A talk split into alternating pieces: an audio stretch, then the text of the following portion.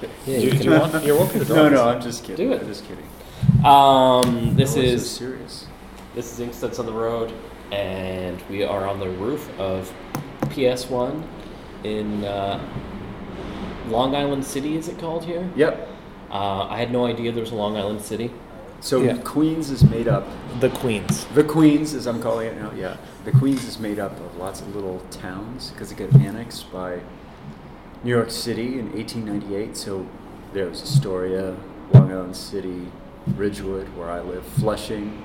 So you'll see these little neighborhoods, and so when you write your address, if you live in the Queens, you're writing that you live in Long Island City, New York. But Brooklyn was always one big town, so you always just say Brooklyn, even if you live on one side of Brooklyn, or the northeast side or the southwest side. But Queens is much different. There's a McConnell Park in Richmond Hill, No way. named after my great uncle, Why aren't we there right now? because Richmond Hill is in the middle of fucking nowhere. Says you. It was named. It was named after his great uncle as a warning to children. McConnell's not allowed there. I oh, loved him so much. oh, he died in the war, the Great War. Um, it was awesome. The last great war. Yeah, The terrific war. yeah. The splendid war. He was the first person in that neighborhood to die during the First World War. From uh, Really? Yeah. Are you kidding me? that's why it's named after him. He's shitting me, right? First person from Richmond Hill to die. So I don't know if he died in combat or if he got the flu. The grip, Yeah. Um, trench, trench fever, trench, uh, trench foot. foot. Yeah. Crickets. Crickets. died of crickets. Uh, I should mention who uh, we're sitting here gabbing with. It's N- Nick Bertozzi. Oh my god. Got it wrong, didn't I? Just say Bertozzi. Nick Bertozzi. Yeah. Um, now he's giving me a mean look for that one. He brought us to an amazing Italian lunch, and now I'm butchering the language. I'm sorry, Nick. con eh, certo I, I want to hear a unique pronunciation of Brandon's name. e Brandon Graham. yeah, that's what it's sticking with now. This, this tour has been nothing but unique, unique names for me. Um, as, as we're sitting here right before the interview, I was trying to write down all the books, and it's a lot of books that you've done. Yeah, I've been busy. You've been busy. Um, I don't just, fool around. just to kind of run over some of them, there's The Salon, Masochist, Jerusalem, Shackleton, Lewis and Clark, uh, Persimmon Cup, uh, Rubbernecker, Stuffed. What am I forgetting? Jerusalem, I said Jerusalem. uh, Salon, Said Salon first. What's first. the what's the map? What's the map comic you did? The zero. Boswash. Boswash. Yeah. You guys know where Boswash, the name comes from, right? no. So back in the 60s and 70s, urban planners thought that the area running from Washington D.C. to Boston was going to be one solid city, and they were just going to call it Boswash. That's It's amazing. Sort of Orwellian name Right. for it. So that's where that came from. And that book is about national, or that comic is about national. It sounds like Boston hogwash. Yeah. Yes. Yeah, I would agree 100%. Sort of the same same principle. Yeah. Boston and Washington, a lot of hogwash in between. So they so that story is about nationalism, Mhm. about I was trying to come up with a theme for all of my work, or I wasn't trying to come up with it. I was trying to go deep on the the question of what it is I'm searching for in my work. You know, sometimes authors think of it that way, and I guess I'd read in some fancy pants book that all authors have a theme that runs through all of their work, and I thought at that time that mine was why do we create borders? Hmm. why do we have nationalism? And just this fetish for creating borders that the Western culture has, and the Western culture brought upon the the Americas, or Right. now now called Americas, and uh, and so that's from there came the map. The idea for making it in a map format, so the content would influence the map. I was hanging out with Dean Haspiel and Jason Little, and they were Mhm. Jason Little, as you know, is an extreme formalist and Right. extreme, extremely into formalism, and so he influenced me a lot. And Dean was the I, I was going to do it as just as a giant map, and each state was going to be you're going to have to read it right to left. It was Mhm. going to be the United States as they as it turned into the United States. It was going to start with the 13 colonies, and then run its way over to the west coast, and then eventually jump to Alaska and uh, Hawaii, and then the story would end in Guam or, or Midway or the Mhm. Virgin Islands or some of the other t- U.S. territories way out in the, in the Pacific. And, uh, you know, eventually, event, you know, it would be a story about about borders, about creating nations, and uh, my my what does he say? My stomach exceeded my eyes, or my eyes exceeded my stomach. Yep. And it eventually just came back down to earth and was a story about the Mexican American War and Mhm. about a young cartographer who's forced to create this. He was forced to go out and create this physical boundary between Mexico and the United States after the United States had taken, you know, Right. taken all this territory, annexed all this territory from, from Mexico. And he's fighting with his commander, and the commander says, Just, I know it's not in the United States. Technically, it's not on the right parallel, but we want that hill because it's, strate- it's a strategic hill. Mhm. And so just put your markers around that hill. Just write it in your, in your map that that's our hill. And that's what the, the conflict was about. Right. And there's a little bit of uh, Deus Ex Machina in the end of it, and so it's not, doesn't have a very good ending. Mhm. It's kind of a little trite. But it, it's read by, by folding it out, right? Oh yeah, so each, yeah, so it's a like a driving map. So Mm. each time you unfold it, each panel is each uh, unfolding is a new panel. Right. And you had I had to number them though because otherwise you wouldn't know which way to read. Mm-hmm. But it's a I guess it's a unique reading. I, I you know I'm too close to it. I would never know how it works Because that, that was my introduction to if I achieved it. Achieved the, I, a I good I tell was very impressed at the time. It's been a while, but But do you think? I think kind of the form kind of took over the content. I don't know if the content's really as strong as the form. I like to just. I mean, the idea of, of making a a comic book about a map maker in the format of a map. It's just. I mean, that's fantastic. It's a cool form. I'll give you the format. I'll give you that. I'll admit that. But the story, I'm still. I, ju- I just look at it and cringe. All right, I, well, let's used, just agree to disagree. I have boxes and boxes left of it because it was a Xeric grant and I had all Mhm. this money left over, so I just printed extra copies.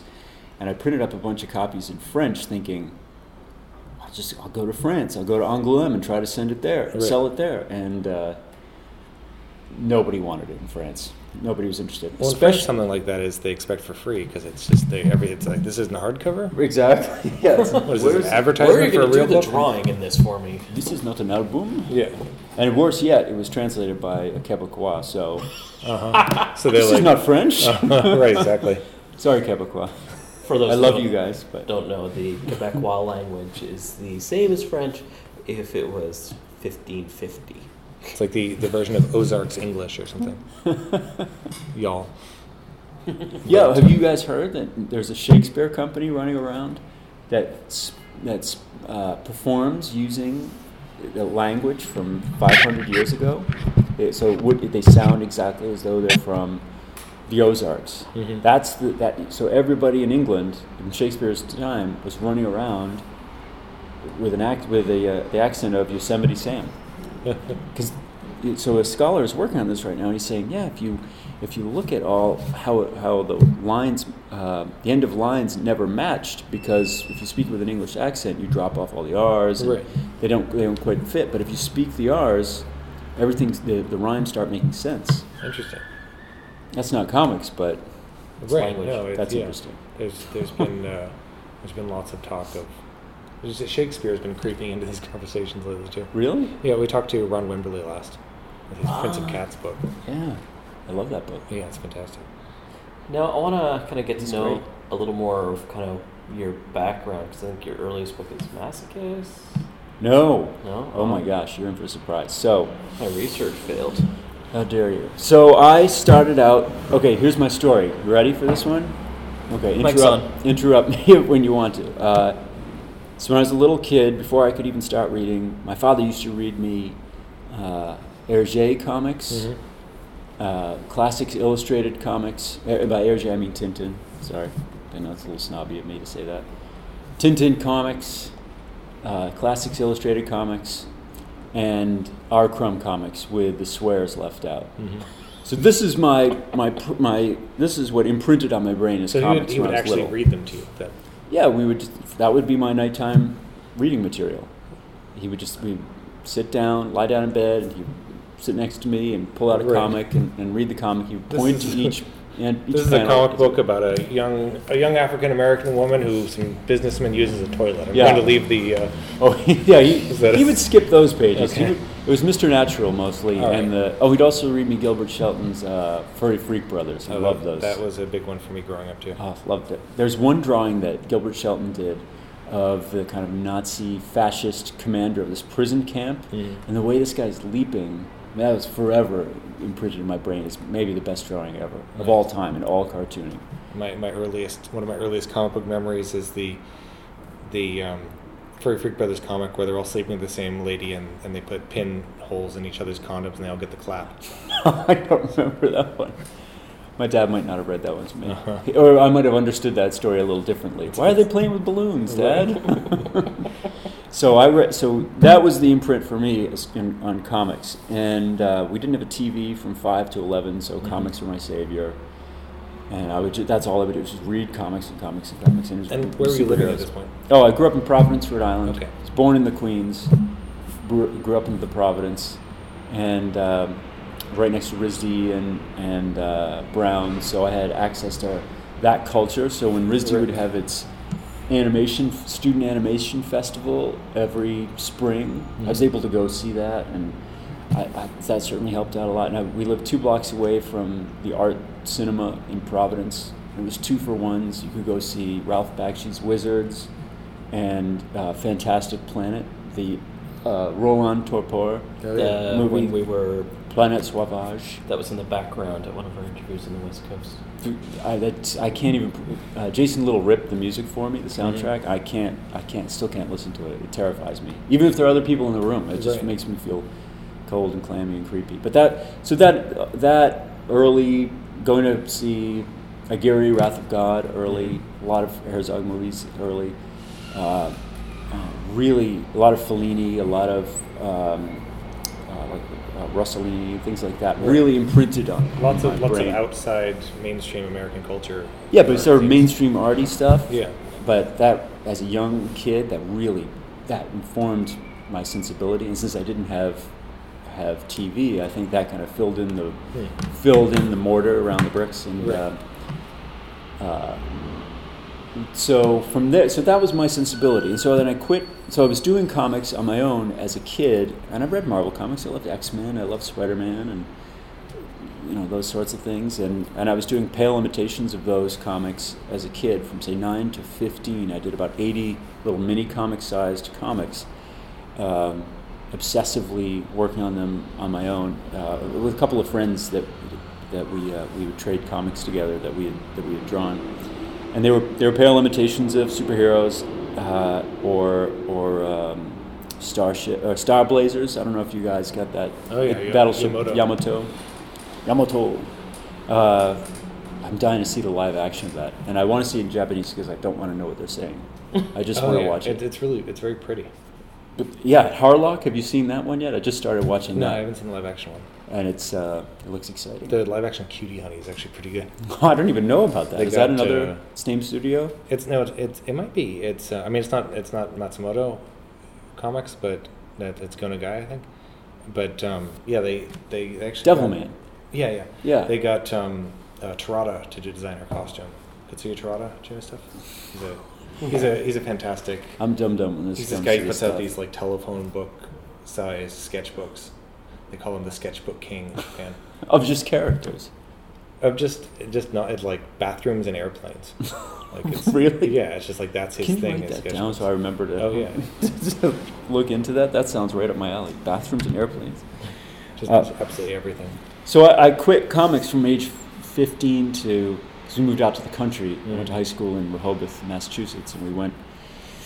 So it was kind of a dearth of culture out there. Although you could say it was, you know, learning about the farming culture. That was interesting. Right. And uh, uh, learning learning about. Uh, I, I say it was like Footloose, except I couldn't dance and I didn't charm anybody. Uh-huh. And so I wound up running, fleeing back to the city as fast as I could.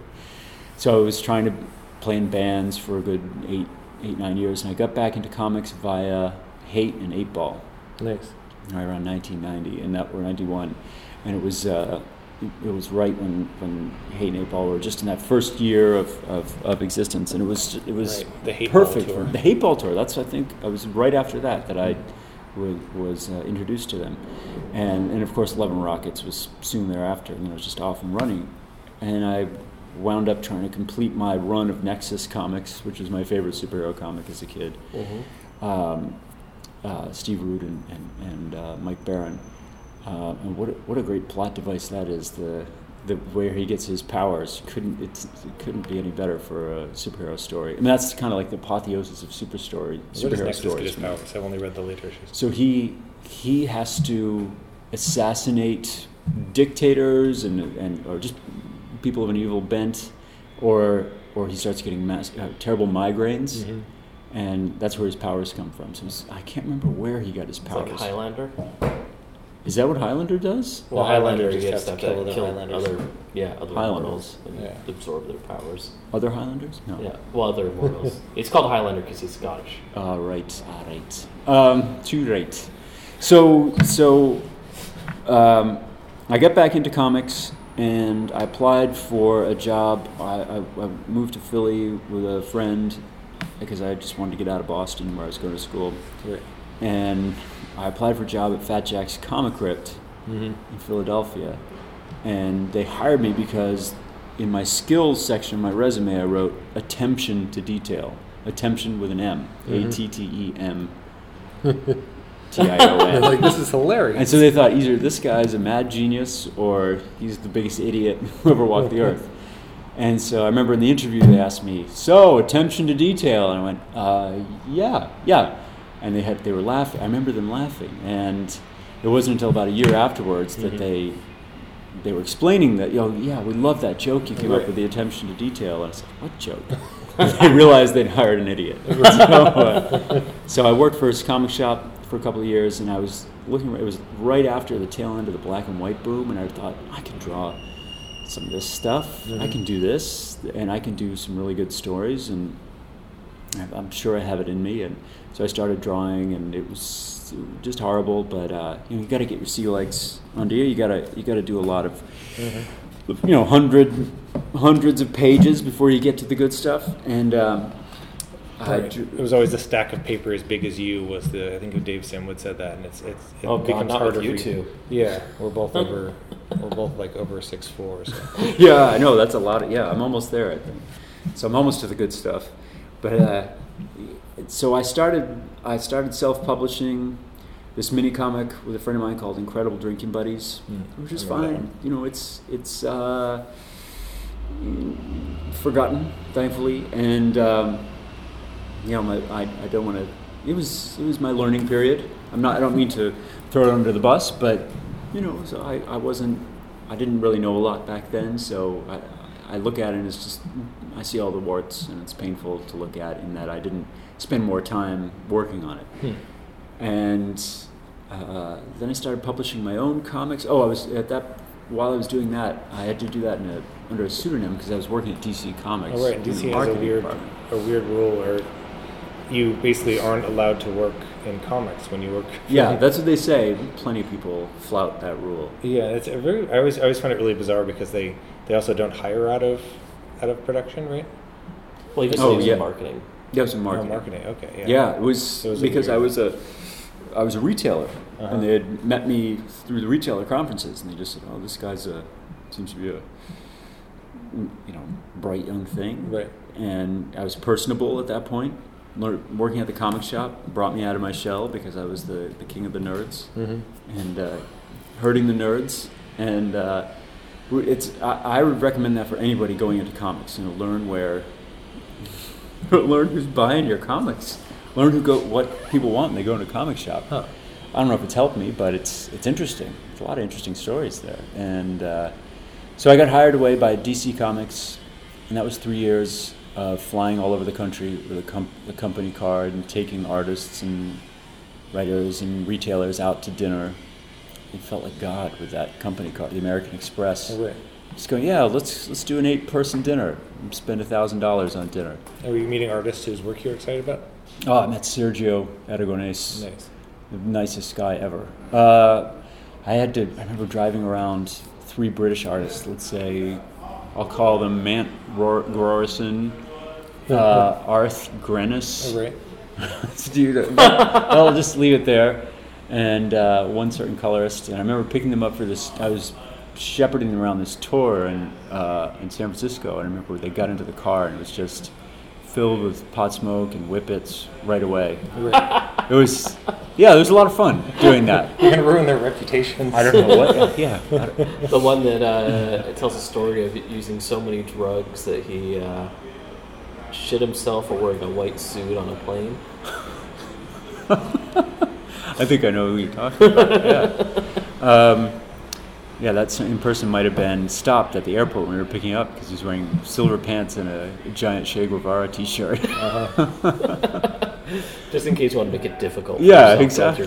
Exactly. Yeah. That's pre 9 11, though, so maybe that's not so bad. But uh, so we went, so we, um, we, we, so I was working there for three years and I realized that I was not good at selling things because I would, I would, it was my job to call up people and say, you want more Batmans because Alex Ross is doing the cover or something like that. And I just, my taste was so far apart from what what the mainstream was. And I, I, it wasn't that I didn't want to have that taste because I never thought I'd be a full time artist, but Right. I just thought, uh, uh, I, I mean, I just never fit with, with, with the mainstream. I couldn't pick out something and go, oh, that's that's going to be popular and that's going to sell. Hmm. And so uh, it was it was good that I quit that job and I started self publishing uh, uh, pamphlet size printed copy, you know, um, uh, professionally printed, let's say, comics versions of Incredible Drinking Buddies. Mhm. And I was I knew a friend of mine who was he could sell he was an indie cartoonist he could sell ten thousand of anything he put out. So I thought, oh yeah, I'll, I'll do about five thousand of anything I put out, you know, because I I know I can do at least half of what he does. And so before I even get the numbers back from the distributor, I would I would uh, I, I went ahead and printed up 5,000 copies of Incredible Drinking Buddies number one, Mhm. and the orders came in at 692. That was a big learning lesson. Right. So the, when you throw out those, and I know I remember Ivan Brunetti saying he did this. When you throw out your first comic, you know your boxes and boxes and boxes of comics, your you know 20, 25 boxes full of this, cr- this crappy comic that you labored over and thought it, you know was going to be this huge hit. Right. Uh, it's it changes you and it makes you a little more respectful of of, of the of the art of the medium. Humbling. Yeah, and you realize, you know, there's, you know, if you were, you know, I was, could be a little bit of a snob and say, oh, that, that silly superhero comic is not so good. It's just a soap opera. And now I realize what it takes to make a soap opera, and it's kind of, it's a little bit of a idiot savantness because you have to kind of turn off a part of your brain to make a, a comic like that. And I, I don't mean that in a harsh way. I'm, I'm, I just said idiot savant. but you need to be. In order to, You have in to or- drink that dog piss and like it. all right, I better just move on because I'm getting, digging myself a right. big But, hole. but, it, but it gave you an idea that um, that, it, that at least You need a particularly honed set of skills and abilities. yeah, well, it's craft, as you, we were talking about before we started. It's crap. Like it's, you can, you know, it's, it's not for me, but it's crap. Yeah, we were also both talking about how uh, how bad we are at, at, at promotion and marketing because that's a very different skill than than uh, than making the work. oh yeah, And so you know, some I think a lot of that stuff succeeds on being well marketed and not necessarily well made. Well, if you're a strong artist, it's important for you to. That self-loathing has to be there. You have to be able to piss all over yourself, or else you're, or else you're just not going to get any. You're not going to get any better. Mm-hmm. You're just, you know, there's so many people that have kind of stuck with their same style for years and years, or haven't grown. You know, added dimension to that one style, mm-hmm. and you know, you can get very static, and you can see somebody who's you know, it's an artist that I respected or still, you know, still like quite a bit, or like, still fond of their older work, but they're just, you know, they're doing these kind of pale imitations of what they'd done 20, certainly. 30 years ago, and that's just, yeah, that's not who I want to be. But, so I, so I quit DC Comics, publishing uh, Incredible Drinking Buddies. I did five issues of this thing, and I was just running it into the ground, you know, lower and lower, lower order numbers. And then I was living with Dean Haspiel, we just happened to be roommates, and he he said, "Don't publish another one of these." I was going to publish a six issue, and he said, "Don't do it. You know, what are you doing this for? Who are you doing this for? You're trying to get this audience that's that doesn't want your stuff. You know, you're trying to you're trying to do what Shannon Wheeler did with coffee, trying to get into the Too Much Coffee Man, trying to get into. My idea was to do all this licensing with Yeah. Too Much Coffee Man, make lunch boxes for the Incredible Drinking Buddies, Mhm. things like that. And just was, I was trying to go for an audience, and he said, just do the comic you want to see. And there happened to be this Comics 2000 contest, or Comics 2000 from Oh, La yeah. I remember that. That was amazing. And Dean said, oh, "You gotta, you gotta apply for this thing. They're gonna pay you a, a hundred francs a page if you mm-hmm. get in." And the, the theme was the 20th century. And he said, "Just apply. Do something you want to do. Right. Something that you, a comic you It want to see." It was comics from all over the world too, which is what was so exciting. about Yeah. it. And there's, A 2,000 page book. story in it. There's comics from Africa.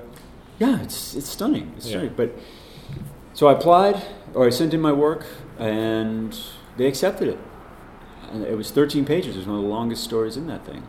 Because once I started working on this, I just kind of got carried away, and it was, and you can definitely see echoes of of uh, um, Fellini's Roma in there. Hmm.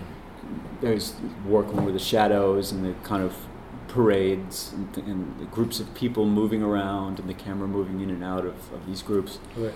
And so it was definitely, uh, I recognized even then that it was a calling. It was a, I was going back to my influences of those early movies when I was 10, 11 years old. Hmm. And so th- that was a real vindication. It was a success. Here was me getting paid for comics Mhm. and I was uh, I was able to get a little more self confidence. And then uh, the next thing I did was there was another contest. I just thought I'm just going to do contests from now on. Uh-huh. You know, make make a living making uh, uh, uh, doing illustrations and, and, and, and little odd jobs and just enter these contests and see what happens. And the next contest was, it was not quite a contest, but the Xeric grant was this awesome grant that Peter Laird of the Teenage Mutant Ninja Turtles used to offer.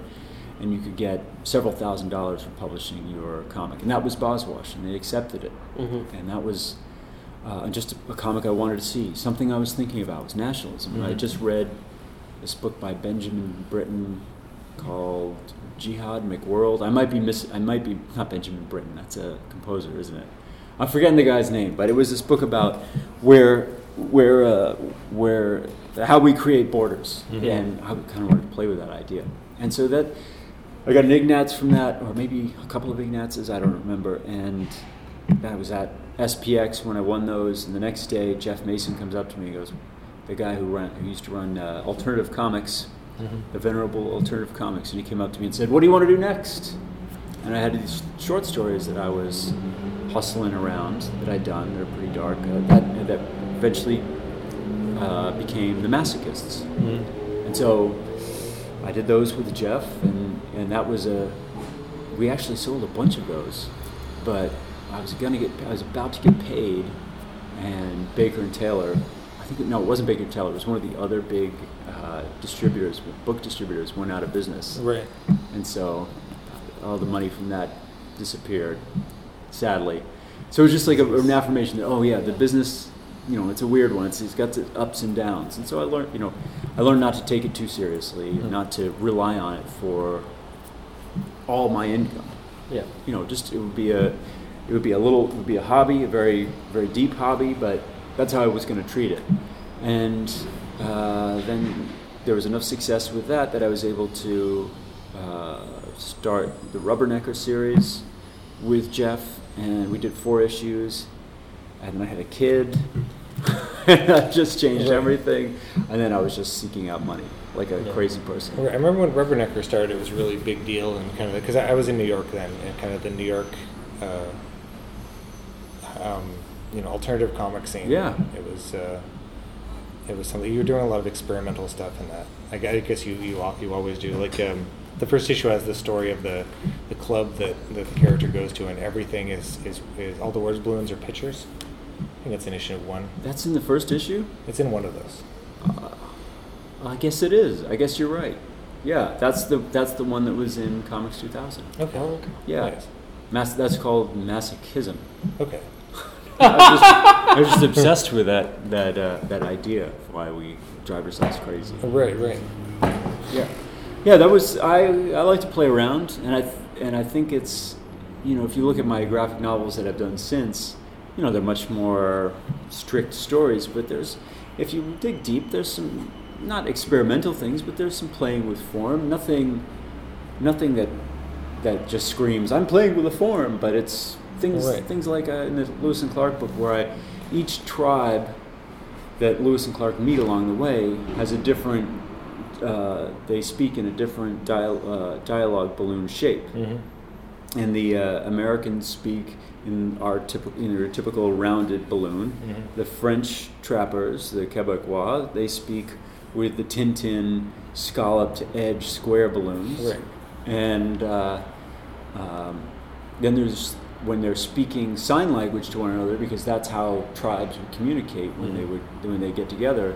That's that's its own that's its own uh, language. I mean, its own uh, uh, uh, pictorial uh, imagery. That's so. That's so much nicer than. Um, you know, often in comics you see the standard of being like, oh, we use a different font for each different character's accent, which Yeah. always seems to fall on its face. Yeah, But, yeah, uh, it's it, nice. it really calls attention to it. I'm sure what I did calls attention to it, but it's, you know, my point with that book was, you know, in, in talking about all the Mhm. characters and all the, all the different tribes was, you know, not our differences but our similarities. You know, Right. you know, because you, any story you read that takes place in that period, it's often this dichotomy of you know us The- versus the noble them. savage. the noble Right. savage, Or yeah, the and I other, That's loathe- and that goes back to your theme of, of borders.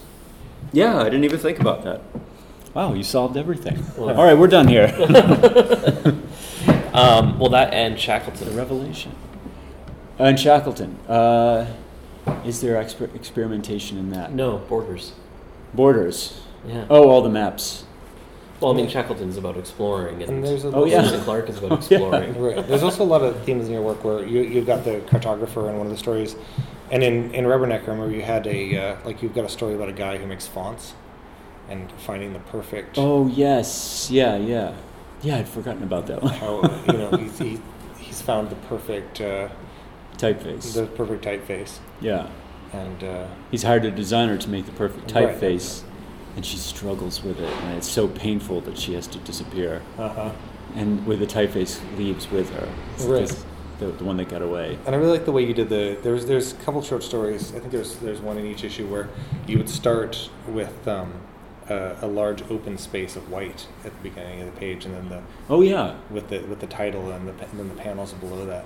Yeah, Harvey Kurtzman. Uh, somebody pointed that out to me. That Harvey. Oh, it was Paul Pope said. Harvey Kurtzman said the perfect opening comic page is I think it's either three quarter or two thirds of the top of the page is one giant panel, Hmm. and then below it there are there are two panels that are, that either take up one third of, of the vertical Right. space or one quarter of the of the vertical space. I'm tending to think it's one third, and that's just that's so that was just the white space inverted. So it was Oh, just interesting. the, the opposite of that. It made me think of there's a there's a comic store called Isotope in, in San Francisco, and they have a very they have a very unique setup for their store where they they modeled it after a, a like a like a hair salon, and they, they did that to try to make it uh, more comfortable for women to come in. And the idea was that when when the female shopper goes into their comic book store, they want to have some space to be able to turn around and run out because you walk into a normal like dude dungeon comic store and it's just like you've got like comic books pushed up to the windows. this one is they have a large open space and, and you it's like you're doing a comic book that started that way. Yeah, uh, I You can yeah. still turn around and go back. The story hasn't started. yeah, I think it's also, you know, like a paragraph indentation. Yeah. You know, you look at it, you read a you read a novel, and they don't start with the first word in the upper left hand corner. A Bible would do that, but you know, you try reading a Bible. It's just so text heavy. It just doesn't. It doesn't. I mean, it's interesting to look at, but it's not. It's not readable. Right. I think. I mean, you don't, and nobody. Um, plenty of people do, but I would never sit down and read it end to end in that fashion. I'd want it laid out so that you have one column on a page. Right. You know, thinking a little bit more about the the design of the page, just the ease of reading. I'm all about making it smooth, a smooth, uh, uh, uh, rippleless reading experience for the reader, so you're never taken out of it. You just you don't you you're never drawn out by oh why why is he drawing different why is he using different fonts and, Mm. and, and then suddenly being aware that the the story is using fonts. No, I want I want you to be immersed in it. I Right. want it to be an immersive experience. as much as comics can be. Hmm. You know. What was the main storyline in Rubbernecker? The one with the the house, the building plans. Oh yes, the drop drop ceiling is the name Drop of that. ceiling, Another one with a map, and and I was Yeah. that Oh, one- yeah. I always Holy read it. Uh, I always read that one, and I, I don't know how much it is, but I always read it as fairly autobiographical because all I knew about you at that point is that you had a daughter, and it's about this uh, Yeah, the guy with the son. character, young the son. young son. Uh, yeah, there's a lot of that's sort of my alter ego from another dimension. And If a I'd never, horrible family. if I- story. well, that's that's not based on my family. That's based on uh, other people I know. Let's just say. no, it's an amalgam of. Uh, you know, I grew up.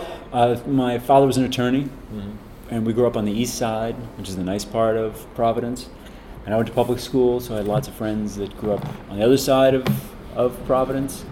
And it's not, you know, just experiencing the culture clash Right. and, um, you know, being observant of that and, and not, not feeling like I was, a s you know, I couldn't live inside that culture, but that I was, you know, I was definitely not part of it, but uh, you know, I, learning how to observe how the mores worked in another class, let's say. Right. Mhm. And you're, you don't think of that in the United States, but it's there and it's strong, and it's um, you know not that those people were horrible. Not I'm not thinking of uh, um, the people in the book are not as uh, are nowhere near the people that I I knew well in in uh, the north side of Providence, but there were there are amalgam. I mean, there's plenty of rotten, many rotten people on the east side of Providence, and so it's an amalgam of a lot of different families and, and relatives, Right. and uh, and it's it's sort of me had I never left Providence, or Mhm.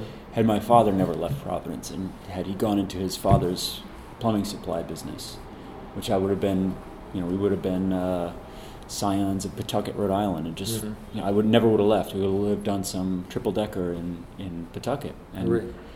I, d- I don't dislike that idea. I, mean, I, I very much like the idea of that life, but it's you know a different way of exploring the city I grew up in or Hmm. the, the, the area I grew up in. It's uh, my attraction to it. And growing up in Providence was a in the 70s and 80s. I was born in 70. And there was Providence was a was dead. It was a it was like a, everybody talks about Detroit. So Providence, all its industry had completely lost. We're just doing a, a an interview in here. We kind of found a quiet space. Okay. Um, because I have a, a tour and I was gonna show this piece. Sure. Yeah, yeah. We Sure. can just pause. Um, so the artist came here and made a trough. Yeah, have you ever you've seen his stuff? Richard Serra's stuff. I'm, I'm aware. I've heard the name.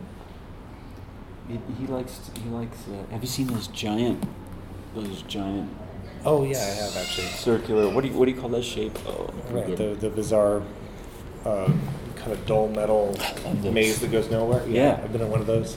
yeah. What were we talking about? How cool your shirt is. Yeah, we're talking about. We, I think we we were, we were talking about uh, drop ceiling. Yeah. Here we are in the uh, in the attic of uh, PS1 talking about drop ceiling. Yeah. Oh gosh. Yeah. That's yeah. Careful. What we wish for.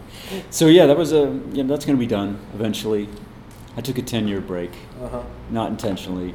That just happens, and uh, I really, I- I can't wait to get that done. I just like that story. I, I want people to read that whole story, Mhm. the, the, the entire story, because I've got a great ending for it. Was it difficult uh, returning to it? No, I missed it so much. So I, I was um, after Rubbernecker. All right, so I got a little notice after Rubbernecker, and I thought, oh, I can parlay that into some graphic novel money because everybody I knew seemed to. I didn't want to go back to art directing, so I thought, oh, if I can sell a graphic novel, then I can pay for myself to work on drop ceiling. It was always the idea of making drop ceiling, making drop ceiling, of making Rubbernecker. That was always going to be my baby Mhm. My my center, and um, uh, so I, I was working on this online comic called well this what became the Salon, because Tom Hart started a web comic site called Serializer, Mm-hmm. and so he asked me to design it. I came up with a name, and uh, people hated me because it scrolled horizontally. they hated me. Because everybody with a scroll button was like, "This is just this is terrible. I have to Life press, is so hard. I have to move the mouse. I have to press the arrow, the right arrow key." And so, uh, you know, I can I understand, but I just thought, you know, comics read horizontally. Why shouldn't a website read horizontally? Right. Well, who said that they should write websites should scroll vertically? Why can't they scroll horizontally? And you know, Scott McCloud was talking a lot about comics on the web and using the format to to to, to accentuate the content. And so I, I just I decided to make the web comic that way. And so uh, I made the salon so that it would fit on the screen very nicely. And it, each panel, this is another very subtle po- format thing that I like doing. I don't want anybody to know I'm doing it. I'll tell you guys. But it's each panel is the golden ratio laid out in the golden ratio, and so therefore every page is laid out in the golden ratio. Because I thought even if you hate the art, you're like, wow, this is this is an attractive page. I don't know why. I don't know why I'm attracted to this the shape of it. But I'll keep reading because of that. So that was, um, and that that was on the web, and I was doing that concurrent with Drop Ceiling, or I should say Rubbernecker, and we and I sold that. Uh, I got an I got an agent and sold that book, but not before we went through six months of changes, of like heart wrenching changes, and the book is not better because of it. The book is actually, I think, a little, a little bit of the, the, the, the blood is taken out of it. It's a little drier, and, I, right. and I've never. I, I would love to talk to someone that that was like, I went through six months of changes and the work was better for it. yeah, I don't think that person. Uh, well, I would say Shackleton. yeah. David Mazzucchelli, I was probably an extra, not quite six months, but maybe three extra months of work, Oh, interesting. and he smacked me upside the head the right way. So to be an edit, comics editor, I, I know this is this is I maybe a little biased, but I think it's best if you're a cartoonist yourself. Right. Well, I, I often say that putting somebody in charge of a visual medium that doesn't draw seems seems insane. Yeah, it, there's Yeah. a difference between saying an editor and the guy that did rubber blankets. Yeah. Well, it's, I mean, there's there's good comic editors. I'm sure sure they're out there, but I think it's I think it's just it's a harder job than people think it is. Yeah. Because mastering the visual format, or just read being able to read the visual uh, comics format, that is, that's so hard in, in and of itself, and then to tell somebody else how to do it, knowing understand, having that language is also something else you have to you have to Right, work on. certainly. And so, all right, so but back to the salon. So I stopped doing Rubbernecker, not intentionally, because I had to finish this thing so we could sell it because I wasn't making any money. I had a kid, and we sold it. And it was uh, all of the the person who edited it. Her ideas were to make it more commercial and more saleable, and I think they took a little bit of the life out of it. They answered too many questions. You know, they answered where where the magic potion in it comes from, and that I think that that didn't need to be explained. That could be that was more of a that wasn't the idea of the book is to is is to answer this question. The idea was just that mostly the personalities and how they interacted, and so uh, that was a bit of a disappointment. And it did sell, and and it made its money back, and I made a little bit of money from that because I didn't make any kind of an advance. But from then on, I was just sort of I, I got to the point where well, what skills do I have to go back out into the art world with? I mean, into the graphic design world with? How can I go back and be a graphic designer? I don't even I can't keep up with you know these kids who can get you know who are 24 years old coming out of college. They know everything about every program. They have you know endless amounts of, of information at their hands about typefaces and things. And I just don't. I'm just I'm not up to that competition. So I thought I'm going to just keep on moving with keep keeping moving forward with uh, graphic novels. You know, and I and. Uh, uh, I was offered the book Stuffed with Glenn Eichler, and I said yes right away before I even read it because he was uh, the guy that wrote for the Colbert Report. He was the head writer of the Colbert Report. I who was advertised. He was not the head writer of the Colbert Report. And I thought, oh, he'll just get on the Colbert Report and we'll have a hit, and I'll be able to just go Yeah. back to drop ceiling. It was all about going back to what I loved doing. Right. So I was, you know, getting this, getting my, getting my money to make my fix, and I could never get my fix because I couldn't make enough money because I was spending all my time doing this other thing. Right. and uh, but there was there was some benefit to going to doing uh, stuff because I was able to. Uh, I tried. I was really studying Toth at that point. I think each project I do, I try to either learn a new tool or kind of incorporate a new style, or or say to myself, I'm going to work with shadow on this book, or I'm going to I'm to I'm to learn how to how to. Uh, I'm, I'm going to make my anatomy a little bit better. I'm going to work on that a little more because I'm very I'm, I'm very uh, I hate my hate my uh, the way I draw.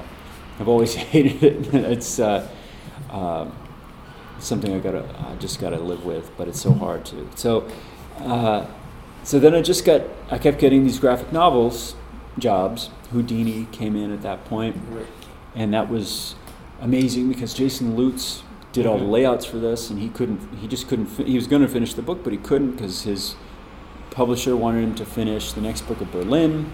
So I just took took that job on. They're the best. They're the gold standard for thumbnails. Those tiny little things, but they're so easy to read and so seamless and. and He's really smooth. good at the like at the usage of the page. Oh, he's amazing. He's, the best. Such a methodical guy that he's probably did eight versions of this. layout. Oh yeah, yeah, and he, but this was like getting paid to go to grad school in comics. 'Cause when James Sturm called me up and said, "You want to do this?"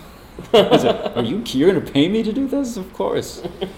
And I'll be honest, I have zero interest in Houdini. I've, Yeah. And people come up to me all the time and go, "How much do you love Houdini?" And Not at all. Not at all. like this much, and you don't move your arms. Exactly so. And and so after that was lewis and clark and then jerusalem the jerusalem book that's kind of sandwiched in there and now shackleton. Sounds like you're getting an education though, all the way through these. yeah i like to i'm i like to i like to learn. I like i get very easily bored. Right. so if i that's why i've never really settled on one style. If you look through all my books it's this mess of stuff this mess of different styles kind of trying to cover up bad drawing and it's I, and I I've never been a great inker and I just don't care about inking as much. I care about the story. That's that's what I want to do. Do you feel like you you gain some ownership over these subjects? Like, do you, when you see Houdini, like if, if there was a an A and E on Houdini, you'd be like, "Ah, I know that guy. uh, that's a I wonder. Maybe if Um, it's different, it's the stuff you wrote. if if it's uh, hmm you know when somebody says something about picasso now well, well so one of the reasons i did the picasso the salon book was because I, I took a bunch of art history courses in in uh, college uh, about about uh, the modernists in particular. And i just never got what cubism was so i needed to you know take the time to do this research and, and learn about it myself and i Right. needed a goal. I had to be i had to have this this goal of making a comic in order to do that. And yeah i learned a lot. I figure i not an expert by any stretch but when people sort of throw out ideas about picasso and Braque and gertrude stein i can just say you don't know what you're talking about. Or you know take a second look do a little more reading before you before you get you know before you say how much you uh, talk about how much you think picasso stinks or you think is It's like which Picasso? cheapo painting. Yeah yeah absolutely so. And I, yeah learning is if, if i'm not trying to fix something in my art i Mhm. get bored and i think that's kept me away from being a better inker So i just need to sit down and do the work guiding my hand into becoming a better inker but i, I may just do pencil a lot of persimmon cup is just I pencils might at be this biased, point but it's always interesting. I remember when I was learning to ink, a lot of the a lot of the talk was about um, using a dip pen. And yeah how much more beautiful it looked. And, and it does make the work look more beautiful on the originals, but then when it goes to print, you can't tell the difference between a ballpoint and a, and a dip pen. I wonder about that. That's uh, uh hmm. And reproduction's gotten to the point now where you can actually do something in You, pencil. and you- it you know what the difference is the, with the dip pen and the brush is that you have to refill. So you have to force yourself to think about your line more. Okay. And I think to me that's watching all my students over 11 years, Mhm. watching them work on comics and watching them grow through comics is when they figure out that before you set the line down on the paper, you, you got to kind of practice the line. You know, you see that kind of maybe pretentious looking artist kind of doing the, the ghost sketching above Right. the paper, and it looks so stupid, but it's actually helpful because you're You're just sort of working through the line in your brain. And I've seen you do that sometimes. Yeah, I certainly do. And that fear of, of like, this is it. This is the real line. Yeah. Um, do you do you do you uh, advocate making noises when you draw? I, when I write, I make a lot of noises. I always act. No, when I draw, I always yeah. I, I, if I need to do a pose, I have. If I need to draw a certain pose, I'll s- I'll stand in that pose Oh, or sit in that pose, and I'll often make the w- words or, or sounds that go Boom along with it. shalaka. Boom shalaka, boom shalaka, There's- ooga chaka. Yeah, just or even just you know um, drawing a car and going. no, I've never done that, but that's Maybe great. that might be just my own. I was really disappointed. Rob Liefeld doesn't make noises when he draws, and I was like, if anybody was going to, it'd be him. What did you say when you were doing a fake punch when you were a kid? What did you guys say growing up in Seattle? Like just pow. You said pow? Yeah. What did you guys say? Or Rob? pop. Pop. Yeah. I'm Canadian. Yeah, what did you guys say? How boot that? How boot? Sorry. What- We- what- I what I feel go? really bad for this. we said douche. Douche? I, I, yeah, douche. I know that. Yeah. And somebody else, I was asking that of somebody else a while ago, and they said push. Is So, that is that uh, the difference between bang and pawn or whatever for a gun firing between America and France? yeah, I guess. I guess. Bang, pawn, pow. Yeah, we just douche. I don't know why. Now, a couple minutes ago, you you kind of went started mentioning that you've been looking at Alex Toth stuff. And I wonder if we can kind of jump back and kind of what you were learning with that. Because I mean, we were talking a little bit, I guess, Yeah. about the economy of line, and that's that's his thing. There's something that a lot of cartoonists do that I've I get bored with, and that's drawing the same face and just drawing different hairstyles on top of it, Mhm. or different costumes. Or let's say Alex Toth will have three different characters: Zorro uh, and Bravo for adventure. yeah, they all look the same. One has a mustache that goes up, the other one has a mustache that goes down, right. and they've all they've got the same facial structure. You know, he has diff- he draws different archetypes. Throw away the long stash. Yeah. And I've just I've wanted to do that, but I can't do that. Uh, although you look at my artwork, and most of the characters kind of are pale imitations of myself. You know, it's sort of like the main character of Drop Ceiling, Lewis from Lewis and Clark. I guess not Shackleton really, but you know the dark-haired guys. But and I'm sick of drawing guys. It's, I want to I want to do an explorer book about a woman, just because right. I'm tired of guys getting all the glory. and and does that have to do with with having daughters now? Yeah, but also just you know the feminine side of myself wants to come out and draw a little, you know, get my girl on, Right. draw my draw draw women. They're, you know, I've drawn so many men. It's just boring after a while. You know, it's a diff- You know, the bodies are are similar, obviously, but there's you know there's those important differences, and I'm not just talking about the sex organs. I'm talking about you know, Shoulders. Yeah, chins. Yeah. hands. Women have different teeth, according to uh, Dan Clowes. I'm not sure if. really. Yeah, he, he did a. It was one of his short comics in in Eight Ball. He talks about about uh, being attracted to women's teeth. Really? I'll have to go back. Is that recent? I don't That was one of the early ones. Oh, okay. Um, I wonder, I wonder, I wondered if you had any interest in in Milo Manara's work because the crossover with Fellini. Uh, I've read Click. I've read what's the other one? Butterscotch. Butterscotch. Yeah, we used to have those in the store. So when I when I worked at Fat Jack's Comic Crypt, we used to sell the hell out of those things. We could sell one a week. I was thinking his uh, is it And- perchance to drink? No, what's the what's the one he did with Fellini? Oh, I can't remember. Uh, it was a, it was an unused Fellini script. Right. Um, uh, I like Fellini when Fellini directs. Right. I've seen some of his drawings, and they're fine. I They're had a whole a whole through line idea here where I was I was thinking because you were talking about not wanting to draw the same faces over, and he is the the the king, prince, and duke of drawing the same faces Yeah, over. yeah.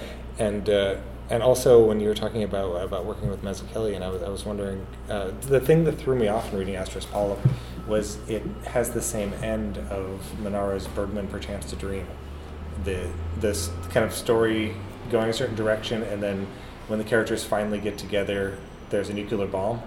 And so I, I'd already like I had that comic memorized, and, and just and, and, and hitting that at the end of Asterios Polyp, I was just like, did, did Is that the same? I didn't a- know it's- that. it's really which similar. which Manara one? It's uh, perchance to dream. It's uh, No, I they don't go to I'll to India. look at that.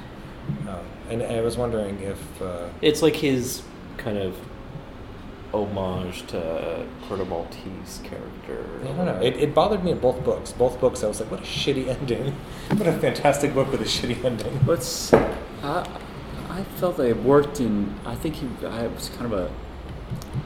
I liked it in Asterios Polyp, but I've never. I haven't read the Manara one. If I'd read the Manara one first, maybe I would have that that reaction. But I think you see it a lot in comic in students' work when they don't know how to write a story, and it ends with a 500 pound weight falling on the main character Right. to end the story, or somebody steps in shit, and you'll see that constantly. Constantly when people are first starting doing Sounds like comics. good ending.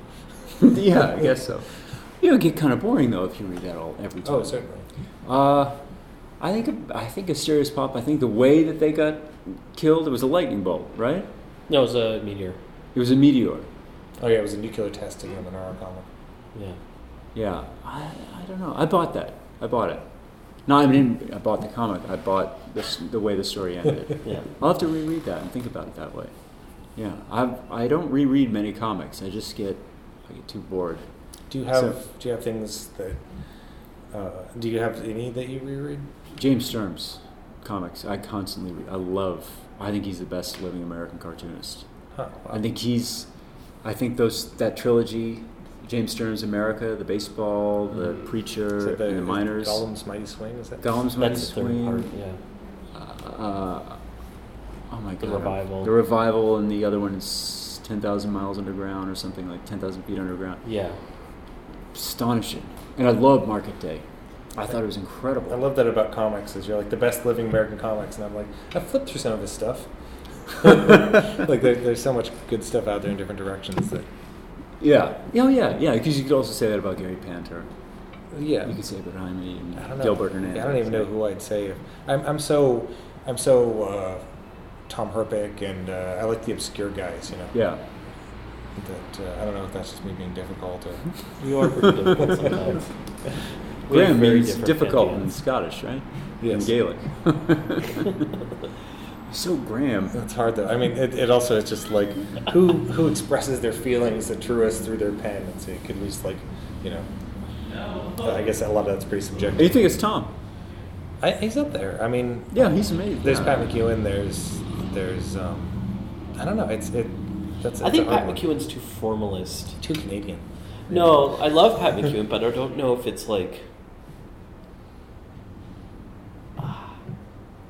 I think intellectually his comics are phenomenal, but I don't think it has the same raw emotion you're looking for that you're getting from from other folks. Yeah, I, don't, I mean, I, I feel like you have to go. It's like it, it's almost a question of like, what's the best food? And you're like, Yeah, well, yeah, well today pasta, but you know, I like I like sushi too. Give me a hot and sour soup on a Sunday. Yeah, exactly. Yeah.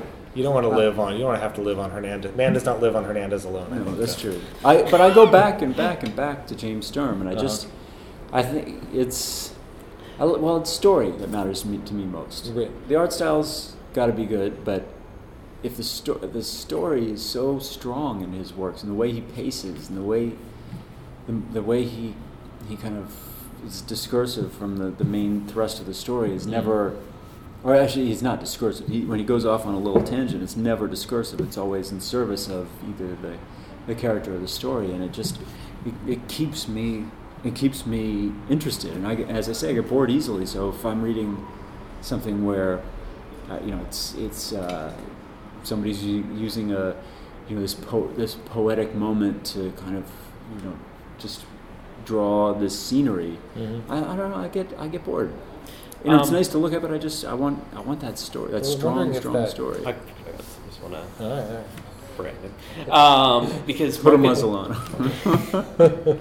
um, Market Day. Um, one of the main things about it, it's it's a craftsman wanting to make the best craft he can in a in a commercial setting, and I'm wondering about that coming from like you're doing um, the the work that's maybe not specifically your own art form, uh, not art form, but like you're talking about how you want to get back to drop ceiling, but you're doing these other books with other writers and stuff, and I'm wondering about how that kind of run through with you.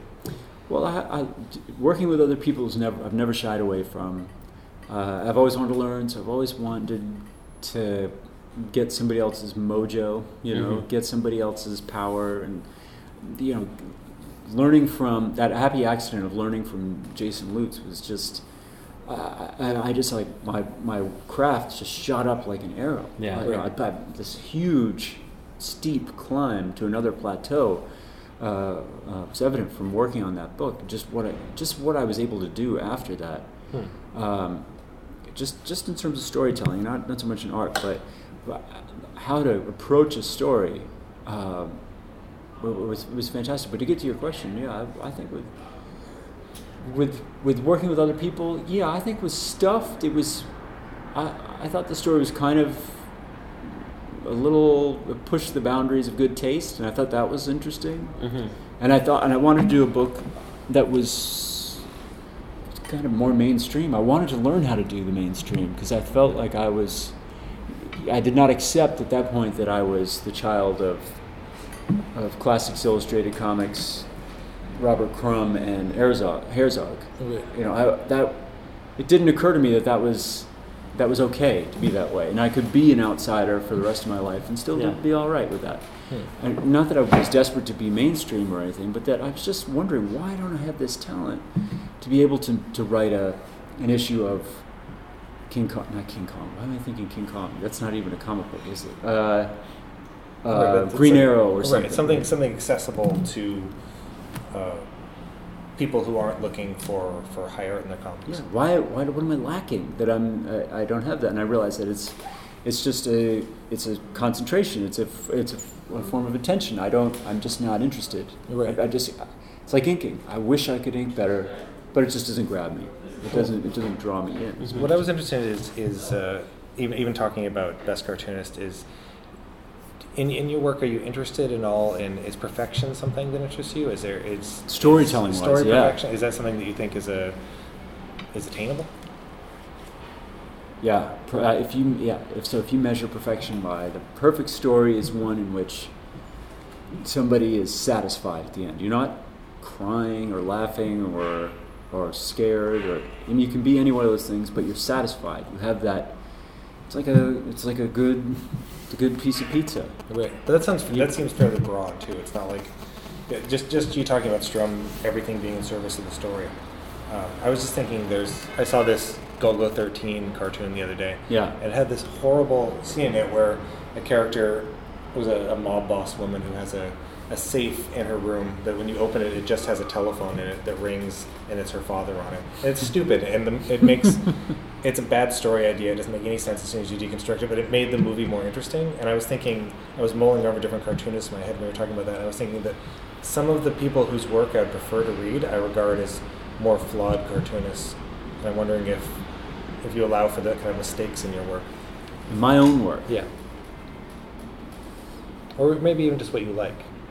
Just with the idea of perfection being a thing. Hmm. Well, that's a good question. That's a tough one. I don't know how to answer that. Uh, I.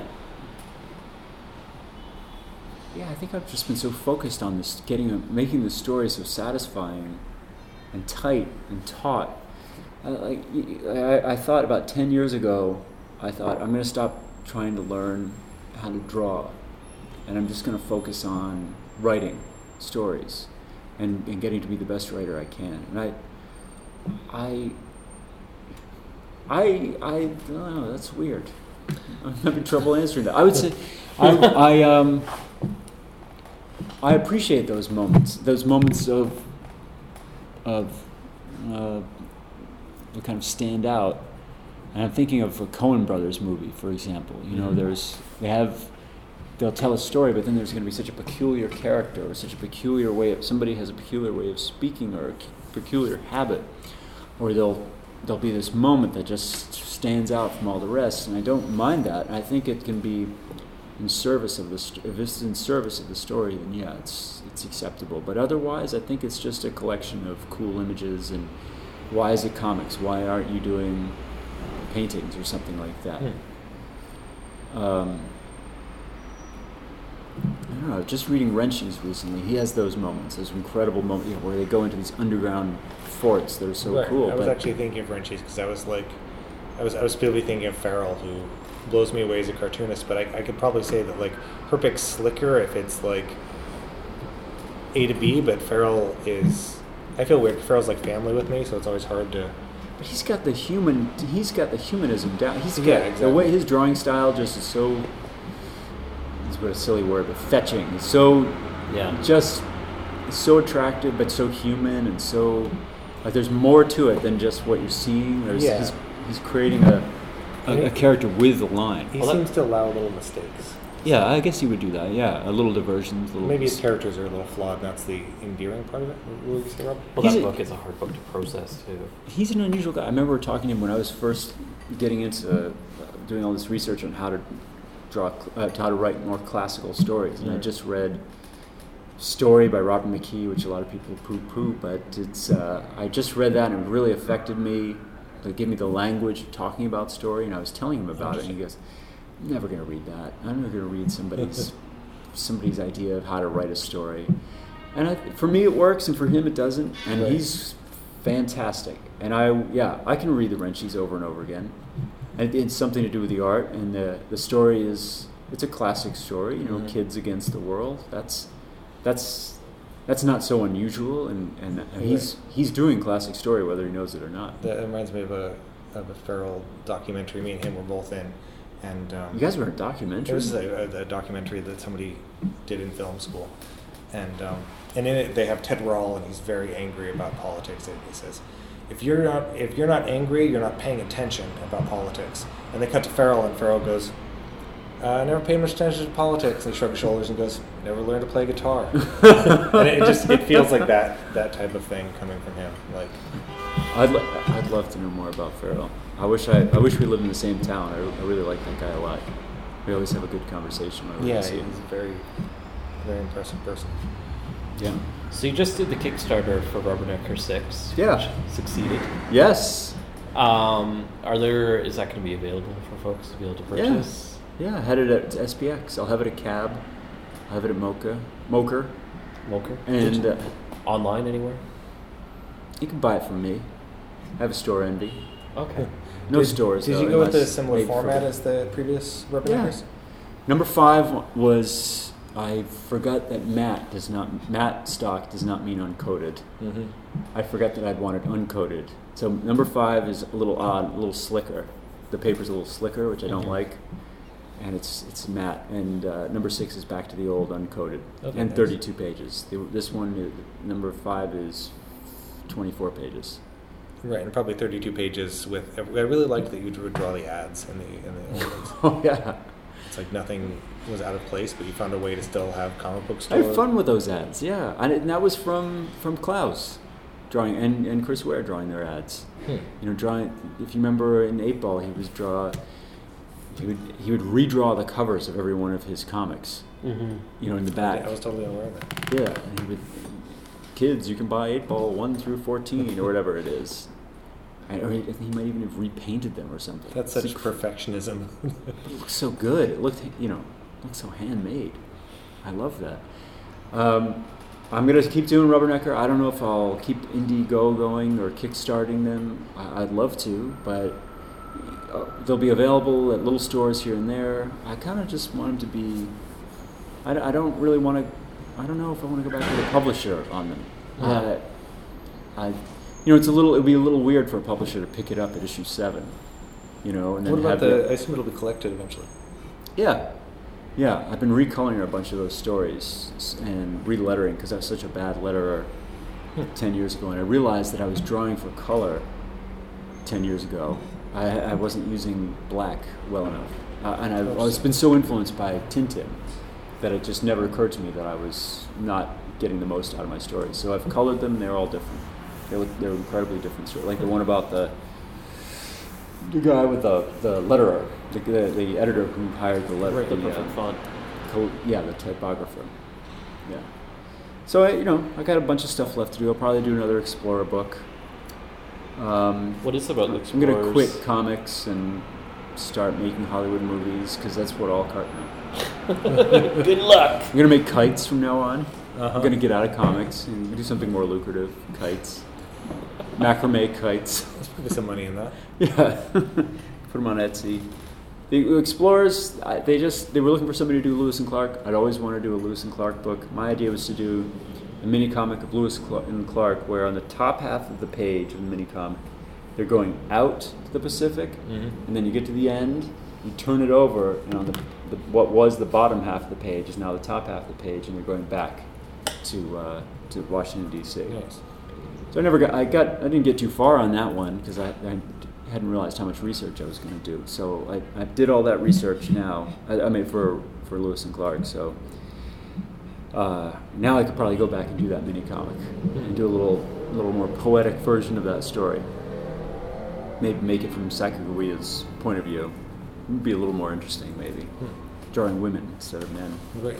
all the time. We're good. You have a question, Brandon? Oh, I, I was wondering if you want to get into the teaching at all. The the Yeah, 11 years. yeah, because that's How about that's that? got to influence the, the work. Yeah, because then you have to defend your positions. Right. When you, what you like has to be defended. You, know, you have to because if you have a student like Nick Gazin Mm-hmm. or Dash Shaw, who didn't listen to a word I said, thank bunch God. Of, bunch thank of human God. urethras in there. Oh, what? Those are necessary. if you or or uh, uh, s- a person who became my brother-in-law, Mickey Duzyj, who's a Uh, illus- big that's, time that's, illustrator. that's too close. Get some boundaries with the students. Well, I, I have one single sister. Le- well, she's not single anymore. Okay. I, but my joke was for a long time: if you if you play your cards right, you could, could marry my, my other sister. Right. it's like Diana Schutz's sister is marrying uh, or being with uh, Matt Wagner and Joe Matt. No, Really? it's, it's good. You can uh, you have Yeah. a large you have a large um, a large group of young men that you can you can uh, you can vet Well, to listen, see it's- who's good enough. It's now it's it's more than half women now. I would say for the past five years. well, I don't want to I don't want to cut your sister's options. Oh right. Oh, oh right, right. My sister's right. No, but my my uh, but the students have changed. When it's first when I first started, it was maybe the last gasp of the superhero Mm-hmm. phenomenon at, at SVA. You know, there's still kids who want to be superhero artists, but it's uh, it's changed so much. For a while it was manga, then it was indie comics, and now it's back to sort of manga slash image comics are the ones everybody's reading, Mm. and it's more than half women, and it's so much better teaching teaching the groups of, of kind of more diverse classes, and you get much better questions and much better, you know, different work, different kinds of work that you never Right. would have gotten before. And uh, I've I learned how to gra- I learned how to grade, which is the worst thing that you ever have to do as a teacher. It's horrible. It's it's a terrible, terrible system, but uh, I've learned how to speak in front of a classroom full of people. Now I can do public speaking. All right, I can give a public speech. Was that difficult in, in the beginning? In the Yeah, if you'd met me when I was 18, I would have, I would have said yes, no, in that order, and that was it. Mhm. That was all I would have said to you. right? Just terribly, terribly shy. You know, like most cartoonists. Yeah, certainly. And but but teaching, you get to talk about yourself and your own work and what you like for three hours straight. And it's great. That, that does sound. Are you? Do you, can you usually uh, relate to the? Uh, do you are there, do you see students coming and doing comics now? They're coming from a totally different point of view in comics than, than something that you understand A couple of them, yeah, with all the manga and yeah. Well, the tum- we're in a Tumblr generation. I think we're done with the manga generation. it's still. Ma- manga's kind of back a little bit. There's some artists like the um, um, One Piece is still there. That's still a big. It's for this past for the people that are 20 years old now. I that's imagine art school students big. still you know love Urasawa and, and Berserk and all that stuff. Shiro Mas Mas. Do they still like him? Good. I, 'Cause that's I think so. Yeah. that's good. Yeah, a few of them do. You know, there's always a couple of kids that are get into comics because they want to be robots. You know, Hmm. they have that. Corey Lewis. I like those guys. Yeah, they they it's this. They draw robots having sex with other robots and things like that. Although that's kind of tapered off a little bit. It's more. It's Do you have to do these uh, graded papers that you can pass over to us no, no. I should. You got anything in furry robots? Uh, no, I don't think I've ever had a furry. Actually, come to think of it, Hmm. just just yeah, people that wanted to be transformers. Yeah, I, I think there's a few of those, or Massimo, Ghost in the Shell guys. Oh, I almost feel like that's a good note to end on. There you go. Thanks for, for letting me do this. I, I felt like we were we were just never going to meet I know. to do this. We just came to you. That's the best way to do it. yeah. Thank you so much, Nick. Thank Uh, you. Reminder, folks, I'm talking Yeah, to Nick. Bertuzzi, and Bertozzi. Bertozzi. I'm an Damn asshole. you. I am. Give it the Italian Robert. one No, there's a there's a Canadian hockey player named Bertuzzi. That's maybe what you're thinking. of. yeah, Bertuzzi. It's B E R T U. Z Z. How do you uh, how do you get 40 Canadians out of a pool party? Out of the pool at a pool party. All right, everybody, time to get out of the pool. and what do they say when they're getting out of the Sorry, pool? sorry. sorry, sorry. Thank you so much, Nick. Thank you.